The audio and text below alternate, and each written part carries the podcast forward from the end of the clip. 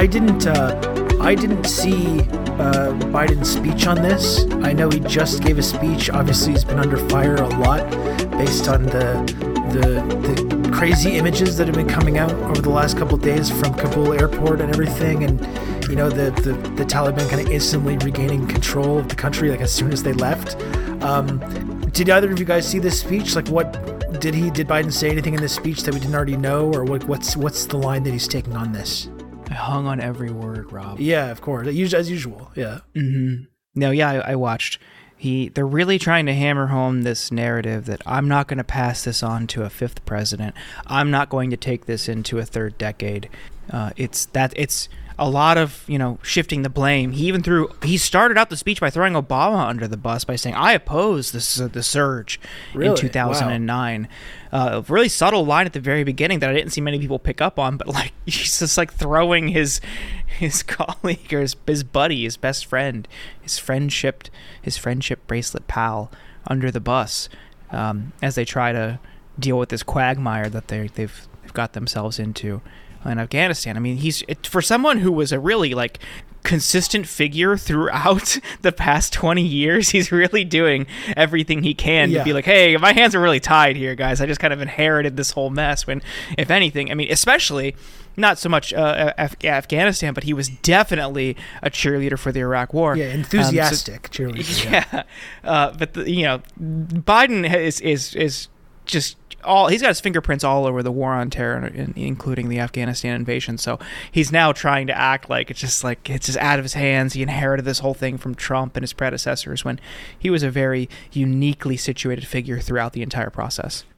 Yeah, yeah. He uh, th- there was another line that he um, he kind of I I can't remember exactly what it was, but it was near to the end where he kind of like did a, had another little swipe at Obama that I thought was I thought was pretty interesting. Just kind of like uh, I, I think it was he, he, he said something to the effect of like you know uh, every president before me has like kind of lied to you about you know what we could do.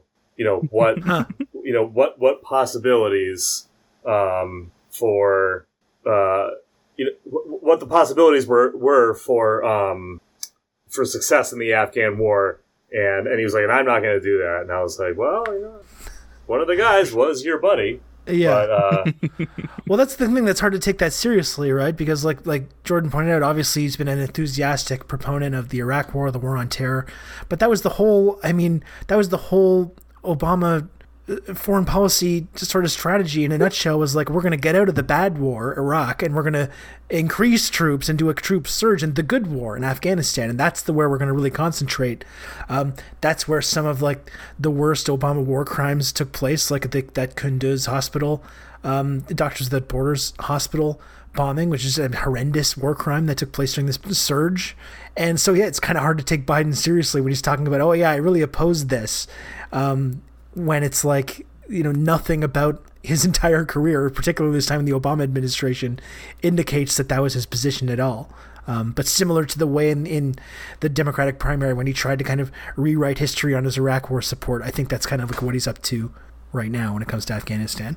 Yeah, I mean, I think that I mean it's kind of like a difficult speech to listen to for like for a couple of reasons. I mean, on the one hand, you know what he's saying about the necessity of leaving the war and you know and and like uh, I you know the the line about how if we couldn't do it now like if this if this is what's going to happen now like like staying any longer is not going to make a difference. Like that's that's definitely true. Um i think that it it it's hard to kind of square that with his advocacy for um the war on terror but i think the like maybe even more pressing and more uh, timely of of of of a concern is like sure like yeah I mean like I'll buy that totally uh, that like there was never really any other way that this was going to go down as far as like the Taliban just kind of overrunning the country and and you know the the uh, the country's government collapsing. Sure totally will accept all that. Uh, however you guys had like seven months to figure out how to get people out of there. And it looks like you didn't do anything until like a couple days ago. And I don't like, I know that they're trying to like spin it so that it so you know in, in, all these ways and not kind of really address that but um, that kind of central concern is just hanging there you know and and he, he kind of addressed it but not really and so i kind of wonder about that a little bit um, but you know i mean for like about half of the stuff that he was saying and jordan i mean you can you can tell me if if if you think that this is me misinterpreting it but it felt to me like half of what he was doing when he was talking was like really he was really passionate about it and he had some really interesting things and, and or not interesting things but he had some things to say that he felt really strongly about um, and and it was really coming from the heart. And then kind of when it came to the stuff like this is why we didn't um, get people out of there in time he was just obviously just like just monotone reading it off the teleprompter mm-hmm. yeah, i mean it's it's it's politically popular to withdraw. And at the same time, everybody knew it was going to be messy. You know, there it wasn't like a secret that this is what was going to happen, and it's why even the Trump administration negotiated with the Taliban last year to negotiate a ceasefire, to negotiate terms of exit, because they knew, like at the end of the day, the Afghan military was not going to be able to withstand uh, the Taliban. So that that's kind of like what they expected going into it. And the Taliban honored the ceasefire until Biden extended the date of withdrawal. And that's when they promised in the spring of this year, okay, we'll expect hell, expect a nightmare um, exit. And they kind of warned them that's what was going to happen because they didn't honor the terms of the agreement. Whether or not they would have continued to um, uh, push, uh, you know, uh, push for more territory and more control over the over the country in the final days to what extent and severity they would have remains to be seen. That's you know it's, it's up to speculation. I'm sure they probably would have uh, had some similar response had the terms been met. Um, but this isn't really taking many people by surprise. Now you're you're, you're trying to see you're you're starting to see kind of splitting hairs from the White House talking points. I posted uh, a screen grab of some of them earlier, and they're saying, okay, well, you know, we knew it wasn't uh, inevitable, but we, or we didn't say it was inevitable that the Taliban was going to take control. We, we knew it was a possibility. We said it was a possibility. Well, that's a pretty great possibility, almost to the point like a likely certainhood, uh, just because of how the country was set up and how weak the, and how, how weak the Afghan military was um, the warnings from uh, SIGAR, the acronym, the you know the, the Reconstruction in Afghanistan uh, wing within the U.S. government. Um, just repeated warnings like this is not going to hold up, this is so fragile, it's not going to work. Um, ignoring those repeated warnings, and this is what happens. And now they're like, well, you know, kind of said it was going to happen, but we also didn't. It's also not our fault. You know, Biden just ripped off the band aid. No one wanted to do it. He did it. And despite running on it in 08 and in 12, uh, Obama and Biden promising to leave, uh, now Biden finally did it. Um, the thing I'm now concerned about, among uh, the, in the near term, I'm concerned about the well-being of people in Afghanistan, um, like both people who are just you know stuck there because of mismanagement at the airport, because of you know bureaucratic failures here and how we process uh, evacuations and you know immigration restrictions and paperwork and visas and all that bullshit. Um, and also, you know, in the long term, people who are going to be stuck there because I think uh, Andrew Lawrence just tweeted it out, but I was thinking it earlier, and I just I think this is what we're going to see in 2024. You're going to see Republican platforms on reinvading Afghanistan because of the, of the Taliban or whoever whoever then controls it. They're going to say we need to get back in there. Do you think Biden deserves some credit for the fact that he did rip the band-aid off in this way? And like there's a ton of political pressure from all sides right now and from the media to be like, well, no, we need to withdraw, but you know, we're doing it in this ter- in this bad way, it's not being done properly. Um, do you think he does deserve some credit for sticking to that timeline and actually going through with this regardless of the political consequences for it? A tiny I mean, bit. I very, mean, very tiny bit. Very tiny bit. I, I, I genuinely think that he does, but but and and the but's a big one. It's like, but that doesn't excuse the way that they're doing this and the complete, you know, just like the fact that they obviously didn't think this through for more than like two seconds. You know, like those are two different things. Like, yeah, uh, like I'm I'm glad that he's not backing down on this. I don't think that he should. Um, that's you know that's different than than saying that that what he's doing is like that the way that they're doing it is good. It's it's obviously bad. Um, because one thing I did notice today, especially, is you have this kind of liberal media establishment, you know, typified by guys like Jake Tapper, uh, who have been very deferential to the Biden administration and have been kind of willing to engage in this kind of honeymoon period with the Biden administration now that the, the bad orange man is out of there and have been kind of like just being basically stenographers for the Biden administration um, throughout the first bit of the the first leg of his presidency. Um, but now when it comes to like the true the empire being embarrassed or the troops being thrown under the bus all of a sudden you have folks like tapper that are taking this big dras- drastically different tone they're giving these kind of tough interviews to antony blinken and you do get the sense that like he's going to get hammered for this from all sides. I imagine, like you pointed out, the you know the the Republicans are certainly going to be running on this kind of stuff. Even these more kind of quote unquote populist Republicans who have been talking about getting Afghan out of Afghanistan are going to kind of like forget their opposition to these forever wars because they're going to find that it's a way to to to attack Biden. Um, we're going to be seeing that juxtaposition of Biden a few weeks ago saying there under no circumstances will this be like Saigon where people are getting airlifted out of the the embassy. And no, it's not going to happen. And you know the the Afghan military will hold the country. Contrasted with like what actually happened when that exact circumstance did actually uh, take place just weeks later. We're going to be seeing all kinds of political ads showing those those words with that footage, and it's you get the sense that this is going to be probably a huge political headache for for Biden, even if we do think that he's he's more or less doing the right thing. Um, you know, we're going to be seeing a, a, lot of that, and and the liberal media establishment, who have been very content to sort of uh, just rubber stamp their agenda so far, are not going to show them that same kind of deference because ultimately, uh, a lot of these people, like they they are. Not only st- not just stenographers for the U.S. government, but for the military-industrial complex specifically. Right, but yeah, I mean, uh, sorry, go ahead, Jordan.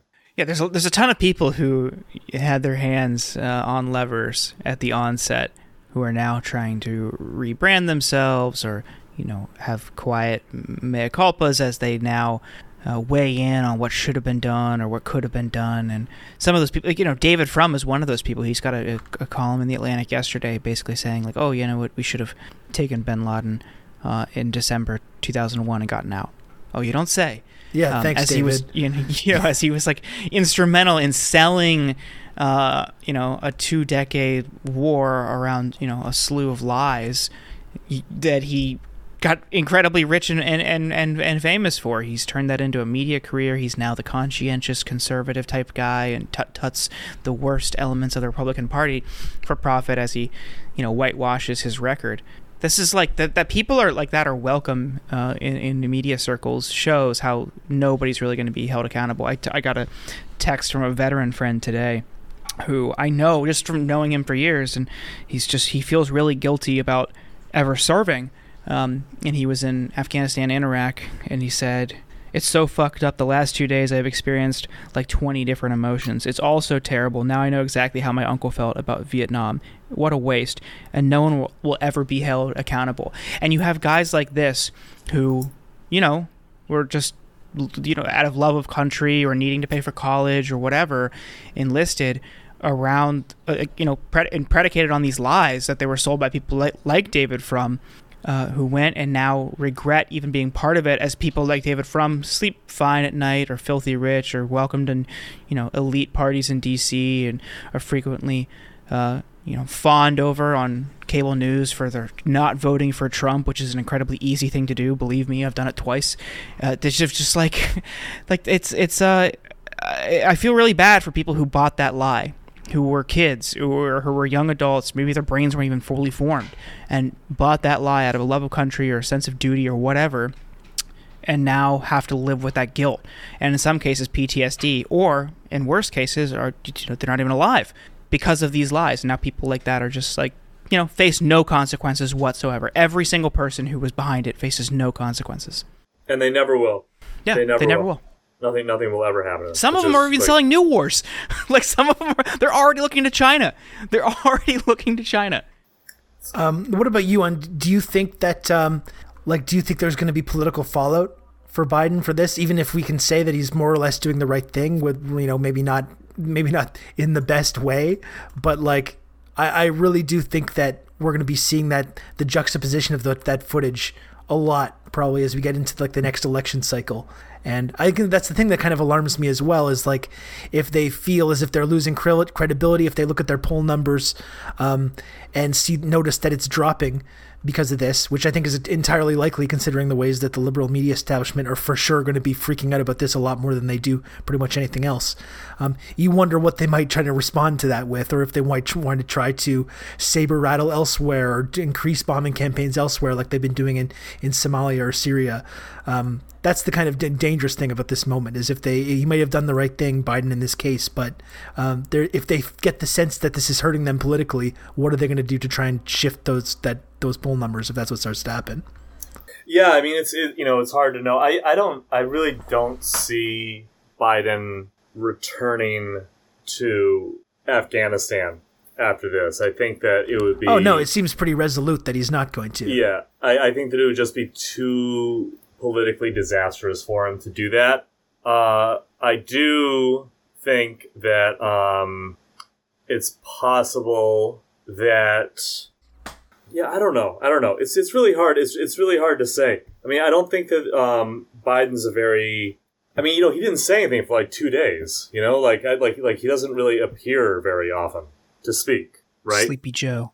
Yeah, Sleepy low Joe. energy. So Yeah. yeah, Mhm. low energy. You know, and well, honestly, like I just don't really know like what and and, and I mean, is is uh is it really that damaging for him to uh, be criticized by members of the media and um, members of the Democratic and Republican establishment? I mean, I don't know how damaging to to Biden or to really any politician that's going to be. I mean, like you know, the, not the only people who the only people who uh, are going to think that Jake Tapper being upset with you is something that's not good are the type of people who are going to vote for Biden anyway, right? So he's not going to lose anything from them. Um, and, you know, otherwise, I mean, most people just kind of, you know, tend to just tend to like um, the possibility of uh, of the president being yelled at by by people in the establishment, whether it's you know establishment media or uh, or establishment media or or you know political establishment. So I'm not really sure like how much damage um, staying out of Afghanistan is going to do to him. Um, you know, I, I think the thing with Biden that's always gotten me is I don't I, I don't know if he's smart or stupid. I, I don't I don't know. Like I can't tell. I honestly cannot tell. Uh, but I have done uh, some reporting out of out of Delaware, like talking to people in Delaware, and they have uh, told me that Biden's a lot smarter than he appears and a lot more calculated. So if that's true, I don't. I'm not saying that it is, but if it is, then um, I would kind of expect that this was kind of thought through. It's also, uh, you know, quite possible that um, that he isn't really thinking it through. I really don't know.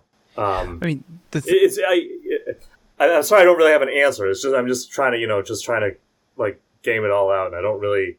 I, I think I think it's quite possible that that he wouldn't really have anything that that, that he wouldn't face too much negative, too much negative uh, of a response, but that it, I guess it just kind of depends on if the people in his orbit think that you know that if if they kind of buy into the kind of unreality that says that you know the American people want you to uh, continue bombing people, which which they don't. part the grim reality though is like this is you know we'll still be in Afghanistan just in a much less visible way. Uh, you know, Austin has traveled the world, boasting about our abilities to essentially strike anywhere. We're just transitioning to a uh, more unseen form of combat. It's going to be drone warfare. This doesn't, you know, lead to people coming home in body bags. That's harder to sell to the American public when you have, you know, your sons or nephews or brothers or grandkids dying. Uh, you know, that's that's tough. That human toll, and that's what most of his his rhetoric was around today. It was like no more, you know, no more headstones at Arlington National Cemetery. It's the human cost of war, but only on our side. Because when you talk about all these things, there was a post, even uh, Ana Navarro, the CNN commentator, another. Another Republican who's trying to rebrand because they don't want to be Yeah. associated with the things that they espoused for years, uh, did this like you know this cost of war uh, summary that you know listed off you know the the number of tr- of you know, it, was, it said 20 years, $2 trillion. U.S. service, service members killed in Afghanistan through April, 2,448. U.S. contractors, 3,846 aid workers 444 and journalists 72 in the midst of this debacle let's remember the service the sacrifice and loss of those families. And no mention of the 100,000 plus afghans who were killed uh, as part of this effort. No no never any mention of that. So but like a transition to an aerial like drone warfare we'll, we'll never die. Or the operators are you know in some air conditioned facility hundreds if not thousands of miles away doing drone runs where they just kind of monitor people for you know like oh, uh, hours or days and are able to see um, dis- disrupted dirt from miles and miles and miles away to follow people uh, without their knowledge and then strike them from you know way up in the sky with no risk to us, that can continue forever because we're never going to see the cost of war on the other side. Those wars aren't fought here. So that's all we're doing. We're just transitioning to that, and then it'll be more targeted strikes. So until there's a, a, massive overhaul of the AUMF and how we see drone warfare as in relation to the AUMF, nothing's really going to change. It's just going to be no boots on the ground operations because again, that's so much harder to sell to the American public. Yeah, I think that's the really like. There's been it's kind of a mask off moment for a lot of a lot of folks uh, right now, but I think that's been the very frustrating thing um, over the last couple of days, seeing people like in the political sphere, in in the media, all of a sudden talking about human rights, and now human rights are like under threat, and the women's rights are going to be under threat in Afghanistan in this new situation, which kind of like implicitly it implicitly suggests that like somehow human rights have been advanced over the last 20 years in Afghanistan or that has or good things have been happening on this front or like that women's rights have been have been promoted heavily throughout this period. And it's just not true. Um, it's just not accurate whatsoever. And, and, denying all the ways all the massive human rights violations that have taken place like as part of the occupation to begin with all of a sudden this gets like kind of forgotten uh, of which there are many examples of this and it's really strange to have people now all of a sudden wringing their hands about what's going to happen in hum- with in, with regards to human rights um, in this in this transition period uh, where the United States leaves as if human rights have been respected at all throughout the last 20 years. It's been a human rights fucking calamity. This was never, this entire occupation was never ever about human rights, and that human rights have not been respected or improved in any way during the last two decades. But it doesn't stop people from still going on TV and going in magazines and making this argument that somehow now, now that the U.S. is leaving, that's now when human rights are really going to be uh, a problem. You know, it, it's, it's completely unmoored from any kind of reality. Such bullshit. It's such fucking bullshit. They don't care. They they don't they don't care about any of that, and they never did, and they certainly won't when it comes to any of our allies. Like it's it's absolute garbage. I can't like it's so unbelievably hollow to kind of invoke this kind of stuff. You know, just you, we saw it, it, it, That's the kind of the playbook. When they've got nothing really, they resort to identity politics type stuff. Like that's not that's not why we were ever there. And certainly a military solution is no way to get equity for women anywhere. It's only going to lead to worse outcomes. It's such bullshit on the same side in the same way that you have this kind of mask off moment for liberals who are suggesting that it's like it was somehow in, in the reason that America was there for 20 years was to promote human rights. And now you have the other side of that where you have these like lunatic conservatives who are just openly admitting that like yeah, we should we should stay in Afghanistan indefinitely like for the next 100 years if that's how long it takes and we never should have left Vietnam and like there are people that are talking about you know making that comparison between the fall of Saigon and the fall and the fall of Kabul. Obviously these are very different situations in many ways, but there's obviously some some historical parallels there, and they're using this moment as to just to make that argument as well. That like we never should have left v- Vietnam, we never should have left Saigon in the first place. We should have been there indefinitely as well. Um, and this kind of th- this kind of opinion that I think they've been like uh, reticent to uh, be open about over the last twenty years. All of a sudden, it's like you have these people just kind of saying that quiet part out loud and being like, yeah, yeah, we should have just stayed there indefinitely. And it's like it's I appreciate it, I guess, in a certain level that they're finally kind of saying what they actually believe about this. You know what? I mean, mm-hmm. one of the interesting things about that though is that you know, uh, yeah, like there are a lot of conservatives who are saying that right now, um, but they are they're just not the they're just not like the they're not the party anymore. You know what I mean? Like they're not um they uh like like Trump Trump is the party now, and he explicitly like ran against that kind of stuff. So I like it. It is nice to see the mask off moment. I guess what I'm trying to say is that it is nice to see the mask off moment and everything. But like we we are uh, ultimately we are talking to people who like their their views have some support. Uh, you know, within elite think tanks and some circles in Washington, and obviously, you know, those like those guys do have influence, obviously over over policy. But as far as like their party, uh, or or you know, like the like the political direction of the GOP, which is the you know the conservative party in the in the country, like I don't I don't know how much they really have. Like like like this mask off this mask off moment is valuable because it shows you their priorities. However, um, it's it's not going to have any kind of real ramification as far as the party goes because that mentality has just been completely like taken out of of the Republican Party at this point. And so it, it's just it's I guess what I'm trying to say is that like it's so it's interesting that they're saying this, but I don't know if there are going to be any kind of like ramifications because of it, right? Well, I guess the thing that makes me doubt that though is that I'm not sure that a lot of these people are that sincere in their like newfound kind of anti-war beliefs, which is really just a populism thing because it's like they re- they recognize that these forever wars are unpopular, so it's just a way for them to kind of uh, set themselves apart. But you even have Trump criticizing Biden right now for this for the the invasion this is taking that the way it's taking place. Trump, who of course infamously ran on this specifically, cut a deal with the Taliban with with Mike Pompeo and wanted to get out earlier than that, but he's still making the argument that like, oh, I would have gotten out, but not like this, and I wouldn't have handed over these big weapons caches, um, and I wouldn't have handed over all this equipment and would have gotten the civilians out and all this stuff.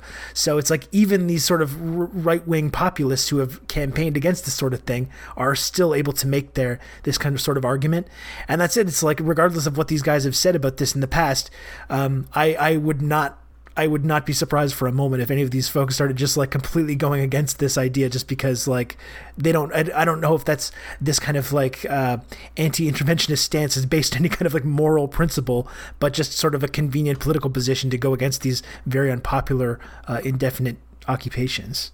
No no no like absolutely but um but I guess that just because like like just because they're hypocrites about this um, doesn't mean that um, that that the position of uh, the position that we should like still be involved in the war is one that has any kind of like I guess political power in the Republican Party right now. I guess that's kind of more what I'm trying to say. Yeah.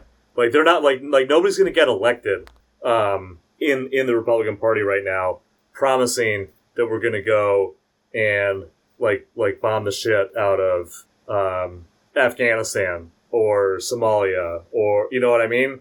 Like I think that at this point it's been kind of like that's been kind of that that political belief system has been kind of neutralized within the party. Even though, of course, yes, of course, like once they get once they get elected into power, they do all that shit. Like like Trump did all that shit and then just lied about it, just said he wasn't doing it. Like, of course, that's going to happen. Um, but I, it's just I, I just don't know if they can like still like drive the political conversation about this stuff because they just don't have the political backing. If that makes if that makes sense. So Eoin, you have you've been doing some like actual reporting. I know I know you got a piece coming out tomorrow or today when most people are listening to this in the Daily Poster. Um, do you want to just get into a little bit about some of the conversations you've been having lately for the the reporting you've been doing about this? Like what what have you, what's been your main focus in terms of the what you've been working on um, on, yeah. over the last couple of weeks.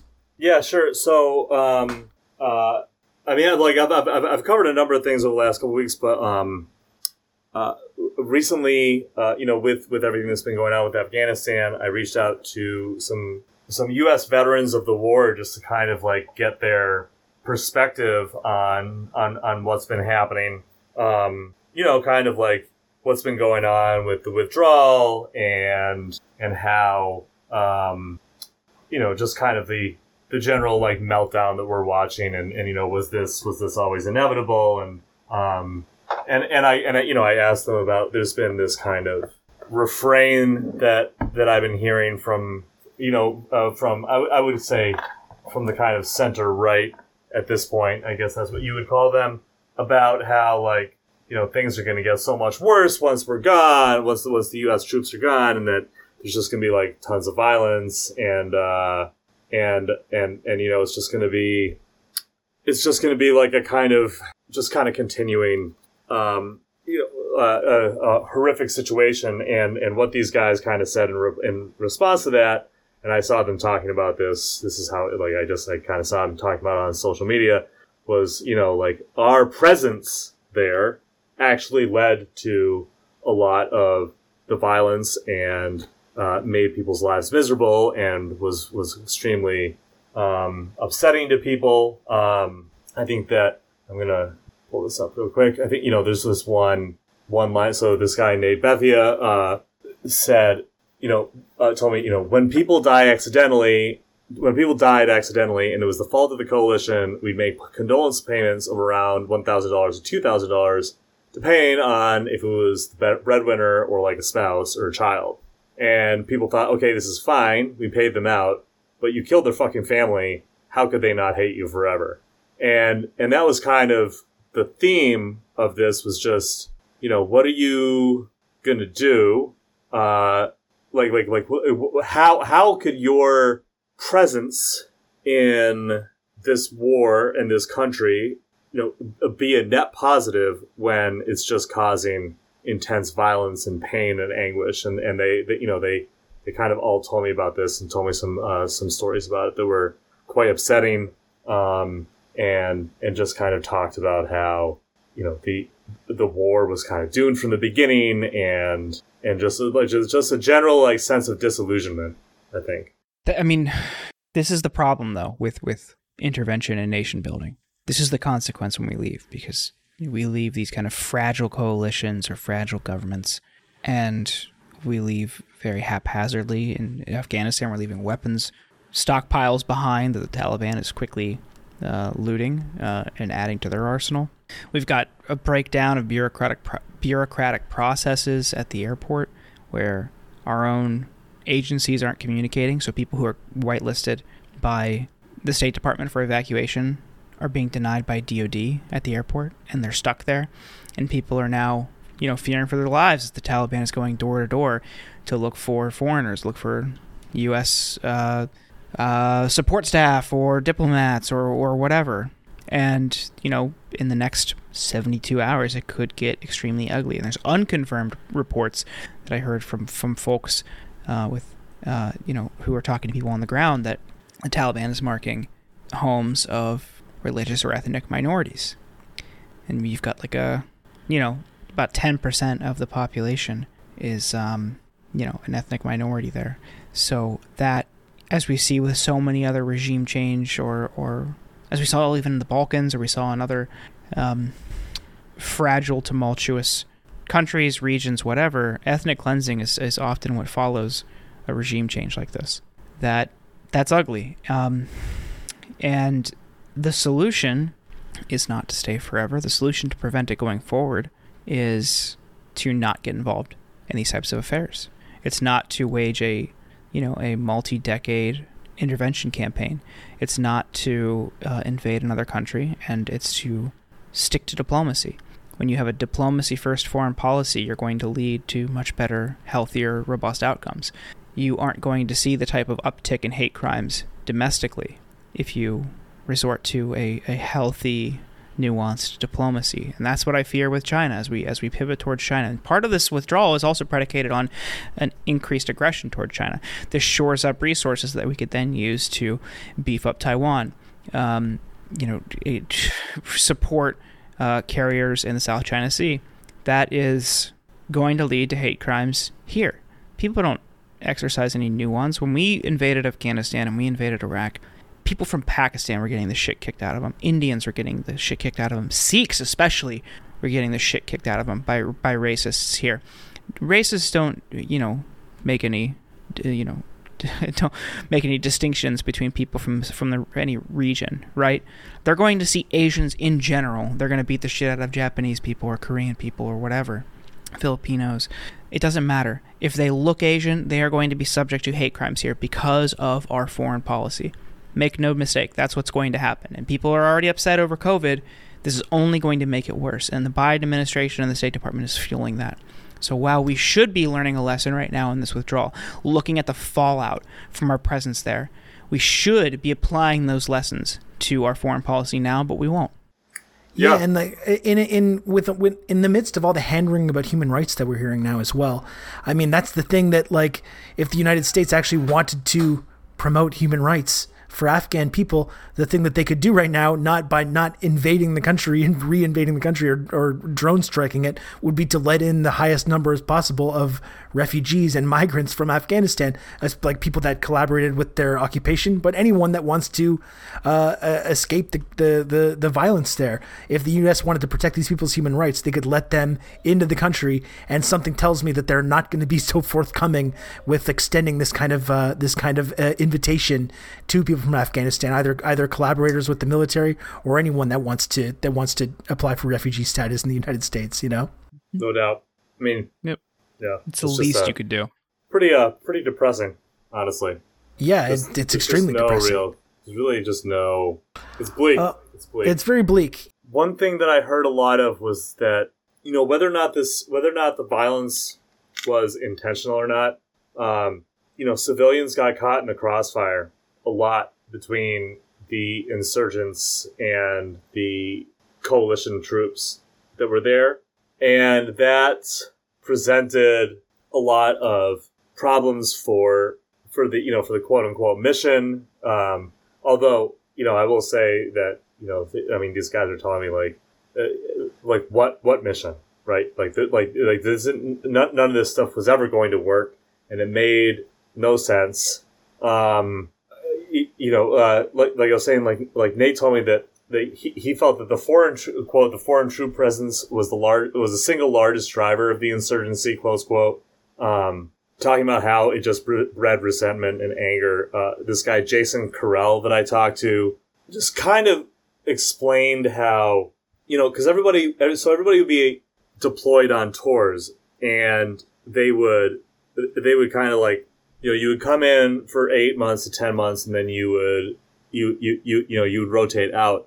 So like what motivation would there be for anyone to work with you um considering they couldn't trust you anyway because y- y- you know like there, there was just no trust uh, from just considering the way that they were being treated but also uh, any kind of any kind of like working with somebody like that person would, could, could be gone tomorrow and then and then you're kind of you know you put yourself out there and and now you have to deal with the consequences without any any any backup um, but more than that i think what Carell told me which was which was interesting was that kind of because the soldiers there had and I think this is true of any occupying force, right? Like we hear about this in Palestine as well, as and, and heard about this certainly uh, in Iraq during the war there. That that the the soldiers would be would have no accountability or or any kind of like, like they wouldn't be subject to any kind of consequence for anything that they did.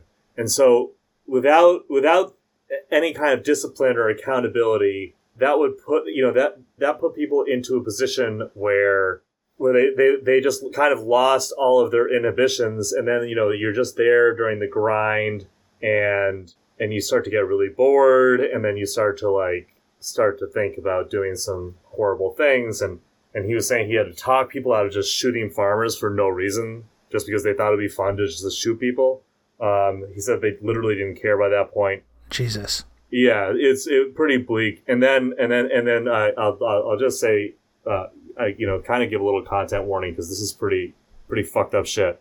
Um, but other guy I talked to, Tyler, um, said he he saw this one this one moment, and and and, I'm, and I'm just gonna read what he said, and and this is like I said, this is really disturbing, but I think that it really it really kind of sums up to me just like the just just the kind of like senseless brutality and violence that the people of Afghanistan have just had to deal with for like 20 years.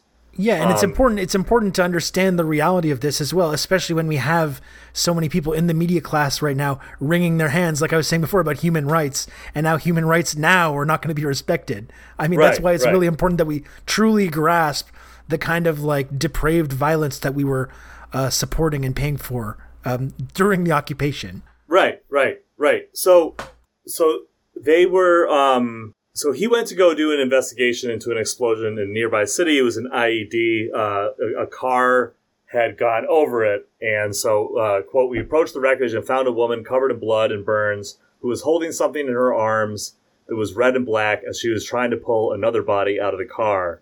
Close quote. And so the the object in her arms was a child. And so then he says, quote, the black was the charring on her body, and the red was the blood and where her skin had peeled off. She pushed her into my chest, and I grabbed the body and set it down on the ground so the medics could aid her. Her torso was ripped open. I could see her ribs and collarbone, as well as what looked like multiple organs. She likely died instantly. I hope she did. Anyways, and then so then he kind of just told me he just kind of like blacked out after that. Like, um, uh, you know, apparently like there was another body in the car, but like, so I'm just like, you know, I'm just like reading this, uh, or, or, you know, like, like I'm talking to this guy and just, and I mean, the thing is that like, and, and, and I'm not sharing this because I think that it's like, uh, because it's like kind of like rubbernecking at like, at like this horror. I, I think that it's more that it's like, if you're in, if, if you're in a situation for 20 straight years where this kind of an outcome to your children or your members of members of your family um, could happen at any moment uh, because there are two forces in your country. One is from your country, even though like you like you may not like them.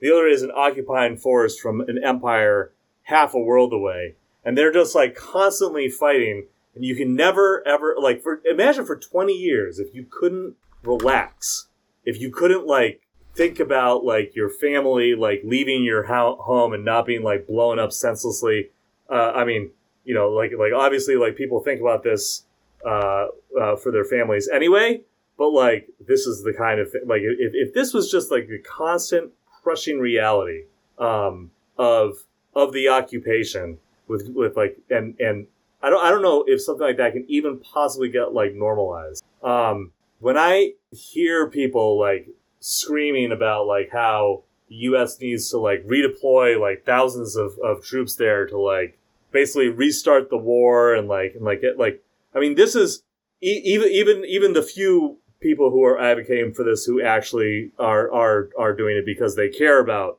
uh, the people there, which I don't think are are, are many. Uh, uh, but even even if that is your concern, I mean this is the reality that you are endorsing that will continue for like another like 10 or 20 years. And i think that that's just like not to me that is not a morally acceptable outcome.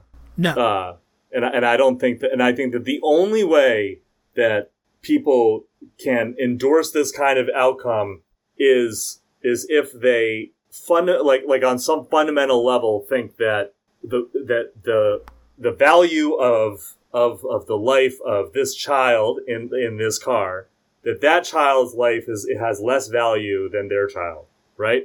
If they somehow think that like that or that they think that that uh that the woman who who, who was carrying her child or like like like doesn't care as much about her child as they do because they're not quite human in the same kind of way like that's the only way that i can possibly explain how how, how people can just continually endorse this this kind of like war and war making that, that, that goes on uh, around the world because this is what happens like all the time. I mean, I, like I know that this that's just repeating what we both said, but or all three of us have said, but it's just I, I don't worth reiterating. Yeah, it's it's just very it's it's very uh, it's very discouraging about yeah uh, it is ab- about whatever future wars we're going to have or or or or quote police actions or or or drone warfare or whatever. I mean, whatever it's going to be, it's just going to be this. I mean, this this is the outcome, right? This is yeah. this is the, what happens. So that's our jingoism, though. That's the jingoism in our foreign policy. It's just reducing people to a subhuman level, and that's what we're going to start to see in China. Uh, the, the xenophobia there that we were already starting we're already starting to see the the the barbaric descriptions of Chinese officials, leaders, governments, uh, you know, countrymen, whatever, uh, specifically around the Uyghurs. Um, the response to that being, of course, grant them asylum, bring them here, but no one will want to do that. It's going to be these people are barbaric. We need to intervene, and it's again going to be predicated on this bullshit human rights. Um, line, but at the end of the day, that's it's going to be about enriching military contractors, military industrial complex to another degree.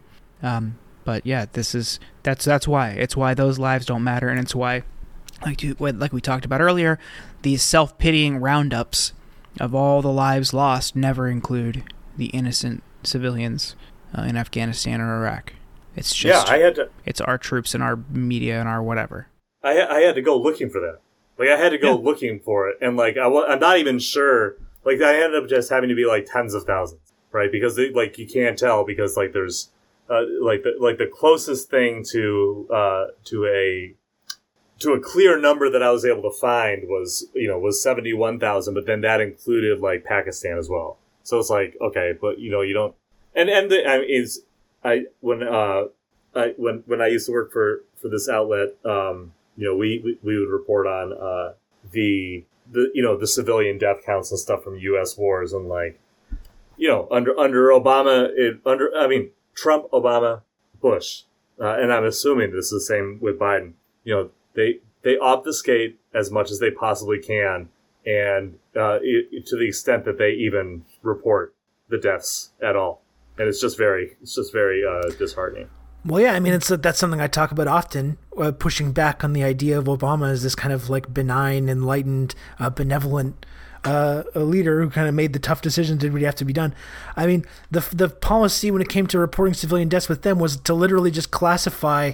Not just in Afghanistan, but everywhere they were carrying out this campaign of like drone bombings, um, to classify every every military aged male who happened to be in the vicinity of one of these attacks they just classified as an insurgent or as a as a terrorist in an effort to uh, keep the numbers as low as possible um, for these for their civilian casualties in these in these campaigns which as we now know because of like the whistleblowers like Daniel Hale and others um, that it was as it was you know as high as like 90% of the people that were being killed in, in terms of these um, uh, these bombing campaigns in terms right. of civilians. Right. Which and is those, like incredibly yeah. fucking horrible. And that was the good days. Because then yeah. Trump just like stopped reporting them, period. Yeah, exactly. Just like stopped reporting. I mean, like, it, and it's just.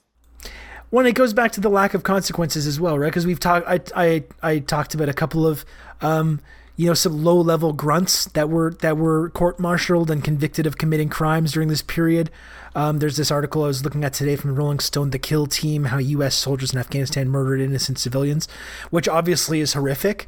Um, and it's good that these people were, were held accountable to the extent that they were.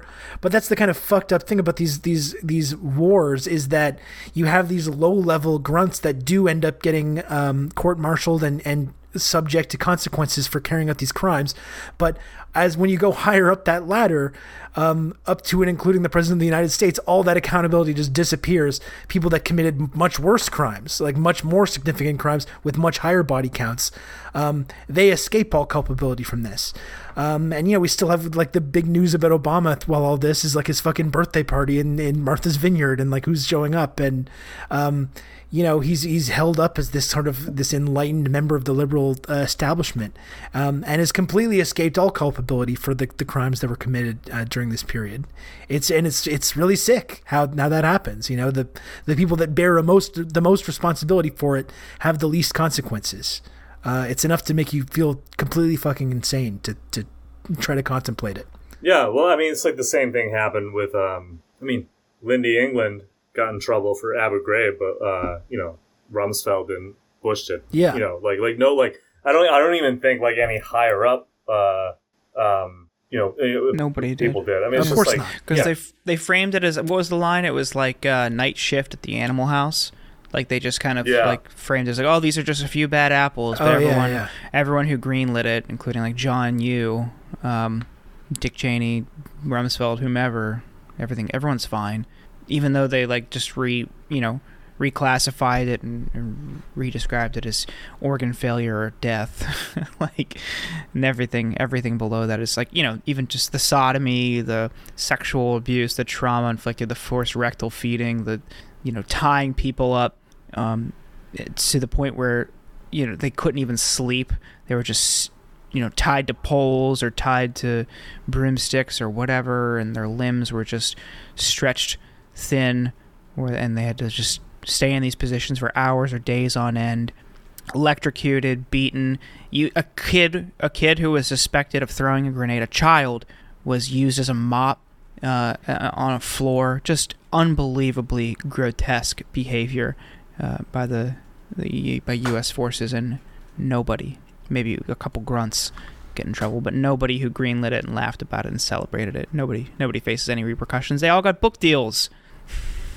Yeah, yeah, and and um, you know the. Uh, there have of course been um, there have been some other more disturbing stories that have come out that, that that haven't actually been like totally verified of, of the kind of abuse that we saw in those in those prisons but well fuck um, to say nothing yeah. of the prisons there is widespread rampant pedophilia and sexual abuse within the Afghanistan security forces this was like widely known Everyone knew about this. The U.S. military completely ignored this, completely ignored this, a widespread phenomenon.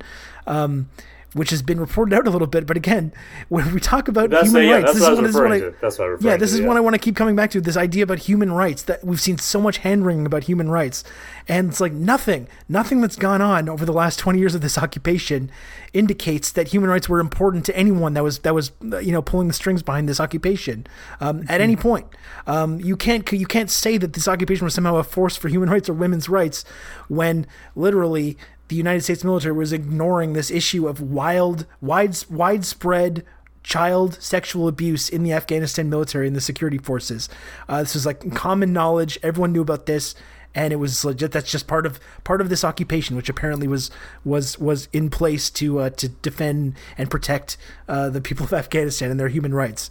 It's just we we can't we can't allow this conversation to, to, these people to always like lead this lead with this and talk about this this intervention this military intervention intervention as if that's the reason. Um, there there's no fucking evidence that any of these people care one iota about human rights. And there's just there's endless examples of these kinds of uh, just absolutely disgusting um, widespread uh, uh, human rights violations that occurred over this. Um, you know, it's just we. That's why I get frustrated because now we've seen this. We're seeing the hand wringing, and uh, a lot of people that I feel should know better are still kind of participating in it. And it's just there's there's endless examples um, that we can draw from that that that show us that this was never actually a factor or was never actually important to anyone that was that was involved in this occupation. Mm-hmm. Um, a quick mention though for people interested who want to get a deeper look. Uh, I've been listening to Spencer Ackerman's book Reign of Terror this week, and holy shit, is it fantastic! It's maddening, uh, you know, but it's good. It's really, really good, and I would, I would highly recommend it. He's also with Eoin and Rob and me, and now in in the Discontents network. So we, I think, we're contractually obligated to support it. Yeah.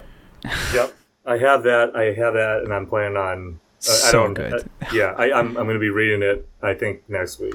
is when I start. So nice. He's also in a shameless plug. He's on deep dive on TYT with me on Thursday night, talking about oh, great. it. So folks want to tune in. Nice. Don't yeah. miss it. It's a really really good book. Yeah, I'm I'm I'm, I'm planning on reading it and like just quietly nodding along and being like, "This is this is fine." like like it's uh, yeah I, yeah. He's it's just it, it I'm looking forward to it because I know that it's. I know that I'm going to read it. and It's just going to be like preaching to the choir. But mm-hmm. uh, his reporting is so good that I'm just like really looking forward to like reading reading somebody with like his his uh his his ex- extensive knowledge about this and kind mm-hmm. of like get and, and and and I'm really looking forward to the kind of analysis that that he's able to kind of let breathe a little bit in the in in the book format. Yep. I I listened to in the Shadows of the American Century by Alfred McCoy right before this, and God, these are such an it's such an insane one-two punch. Um, the just the the historical analysis of how we got to this point from McCoy, and just showing like this is you know how the military apparatus and the State Department and our foreign policy at large has gotten us to this point where we're at the brink of society, like you know a collapsing empire, and we're just in a spiral downward, and we're just you know, just clearly using these uh, military endeavors to run drugs or run whatever weapons, get oil, just just fuck everything in our wake. And then Spencer's like, okay, and this is now how it's influencing American American society. It's just so it's such a grim one-two punch, but I think people would like both. Well, Eoin, thanks for coming on to talk to us about this this extremely uh, uplifting subject matter. Do you have anything positive you want to leave us with? What's some good? Oh man, what's some good news you want to talk about? Anything, um, anything making you happy going on? Yankees are playing well, but I don't know if that that's not going to appeal to. No, that's not doing much for it's me. A no Yankee yeah. zone. How's your yeah. commander deck? What, what, what kind of deck you running right now? I uh I just bought the Adrix and Nev Twincasters Precon. I'm gonna. It's a token generation deck, um, mm. and I'm gonna soup it up a little bit. Um, I actually, I, I was actually just visiting um, my hometown, so I got to uh, play a good amount uh, with my friends back there, um, and uh, I'm happy to report that I did pretty well. Um, nice.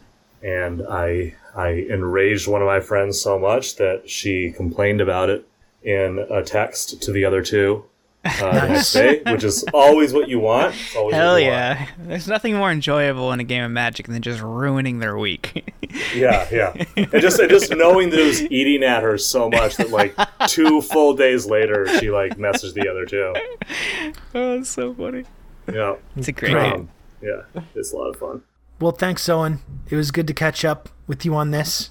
Thanks for coming on. We'll make thanks, sure Eoin. to plug all your all your stuff in the cool. description and everything. Great. All right, guys. Thank you. All right. Talk to you later, man. Bye bye. Hey everyone, thank you for listening to The Insurgents. If you want to subscribe to the show, you can find us on iTunes or Spotify or at Substack, theinsurgents.substack.com. You'll get the latest episodes delivered straight to your inbox as well as our newsletter.